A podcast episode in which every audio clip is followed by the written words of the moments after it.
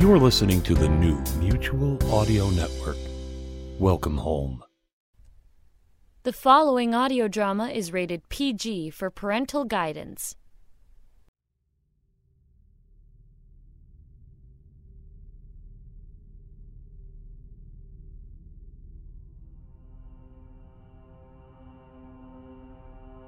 Several hundred miles from the coast, the office of Pembroke Labs discovers that a seldom used fax machine sputters into life, spitting out a collection of pages, the origin of which comes from one of their most isolated satellite laboratories on an island too small to be found on most mariners' charts.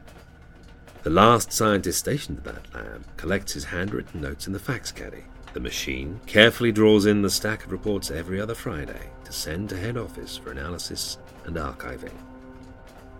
The final batch of log entries just arrived.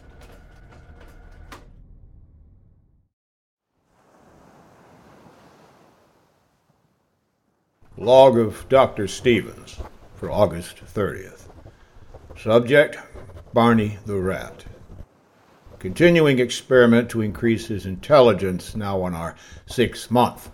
We are alone on the island now, Barney and I. It was something of a jolt to have to sack Taylor after all these years, but I had no alternative. The petty vandalisms I could have forgiven, but when he tried to poison Barney, out of simple malice, he was standing in the way of scientific progress. That I cannot condone. I can only believe that the attempt was made while under the influence of alcohol it was so clumsy. The poison container was overturned, and a trail of powder led to Barney's dish. Taylor's defense was the flimsiest. He denied it. Who else, then?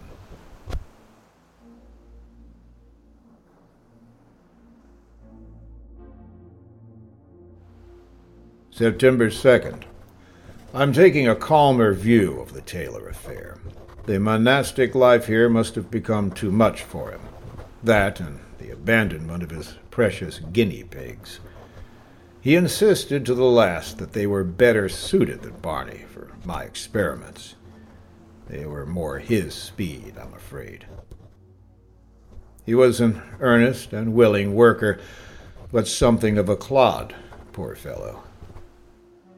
At last I have complete freedom to carry on my work without the mute reproaches of Taylor. I can only ascribe his violent antagonism towards Barney as jealousy. And now that he is gone, how much happier Barney appears to be. I have given our little rodent friend complete run of the place what sport it is to observe how his newly awakened intellectual curiosity carries him about. After only two weeks of glutamic acid treatments, he's become interested in my library, dragging the books from the shelves and going over them page by page. I am certain he knows that there is some knowledge to be gained from the tomes, but alas, he does not have the key intelligence needed to unlock it.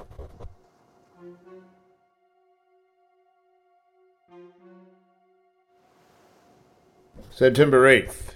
For the past two days I have kept Barney confined, and how he hates it. I am afraid that when my experiments are completed, I shall have to do away with Barney. Ridiculous as it may sound, there is still the possibility that he might be able to communicate his intelligence to others of his kind. However, Small the chance may be, the risk is too great to ignore. Fortunately, there is, in the basement, a vault built with the idea of keeping vermin out. It will serve well to keep Barney in.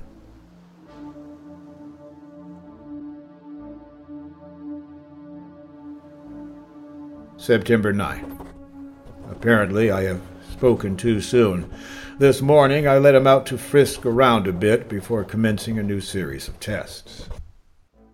After a quick survey of the room, he returned to his cage, sprang up on the door handle, removed the key with his teeth, and before I could stop him, he was out the window. By the time I reached the yard, I spied him on the highest ledge of the well, and I arrived on the spot only in time to hear the key splash into the water below. I own that miserable fact that I am somewhat embarrassed. It is the only key. The door is locked.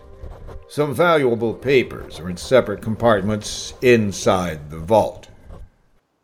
Fortunately, although the well is over 40 feet deep, there are only a few feet of water in the bottom, so the retrieving of the key does not present an insurmountable obstacle. But I must admit, Barney has won the first round.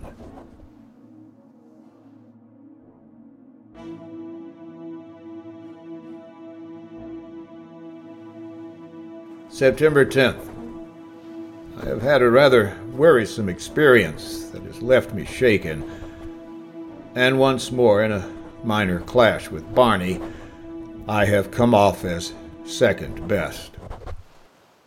In this instance, I will admit he played the hero's role, however, and may even have saved my life. In order to facilitate my descent into the well, I knotted a length of three quarter inch rope at one foot intervals to make a rude ladder. I reached the bottom easily enough, but after only a few minutes of groping for the key, my flashlight gave out, and I returned to the surface. A few feet from the top, I heard excited squeaks from Barney, and upon obtaining ground level, I observed that the rope was almost completely severed. Apparently, it had chafed against the edge of the masonry, and the little fellow, perceiving my plight, had done his utmost to warn me. I have now replaced that section of rope and arranged some old sacking beneath it to prevent a recurrence of the accident. I have replenished the batteries in my flashlight and am now prepared for the final descent. These few moments I have given myself a breathing spell and a chance to bring my progress journal up to date. Perhaps I should fix myself a sandwich, as I may be down there longer than seems likely at the moment.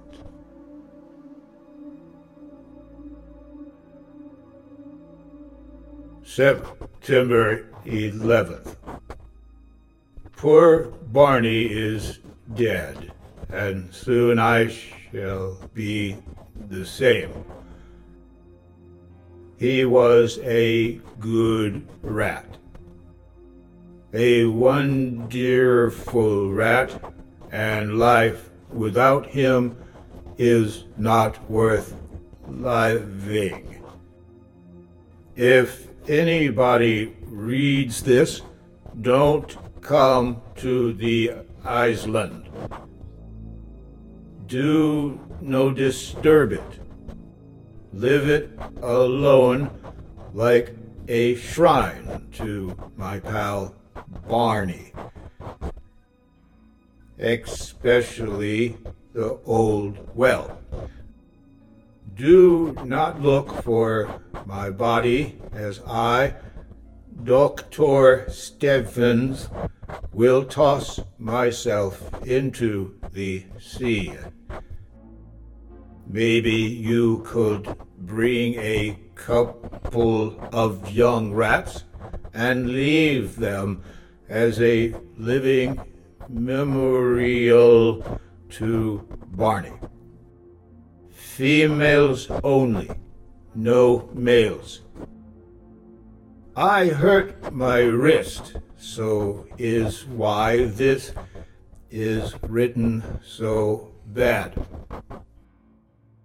This is my last will and testament.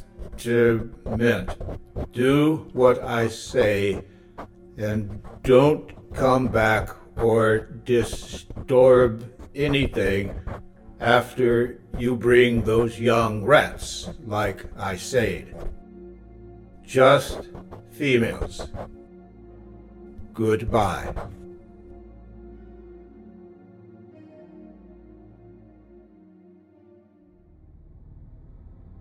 Such a loss to science and random.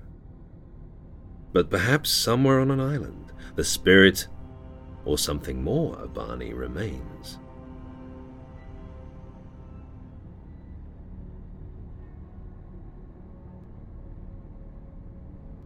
Barney by Will Stanton was adapted for audio by Jack J. Ward. Dr. Stevens was performed by John Bell. The host by Kareem Cronfley. Music by Sharon B. This is an Electric Vicuna production.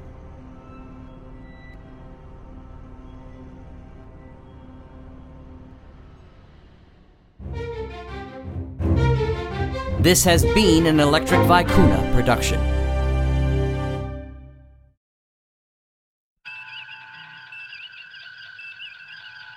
Thank you for listening to Wednesday Wonders right here on the Mutual Audio Network. Please consider subscribing to other days of the Mutual feeds, including Monday Matinee for classic live and theatrical audio plays, Tuesday Terrors for horror audio drama, Thursday Thrillers for action, adventure, mystery, and crime drama, Friday Follies, our end of the week comedy series, Saturday Story Circle for kids and families alike, and Sunday Showcase, bringing you the very newest in audio releases for the week from our United Artists of Audio, right here on the Mutual Audio Network.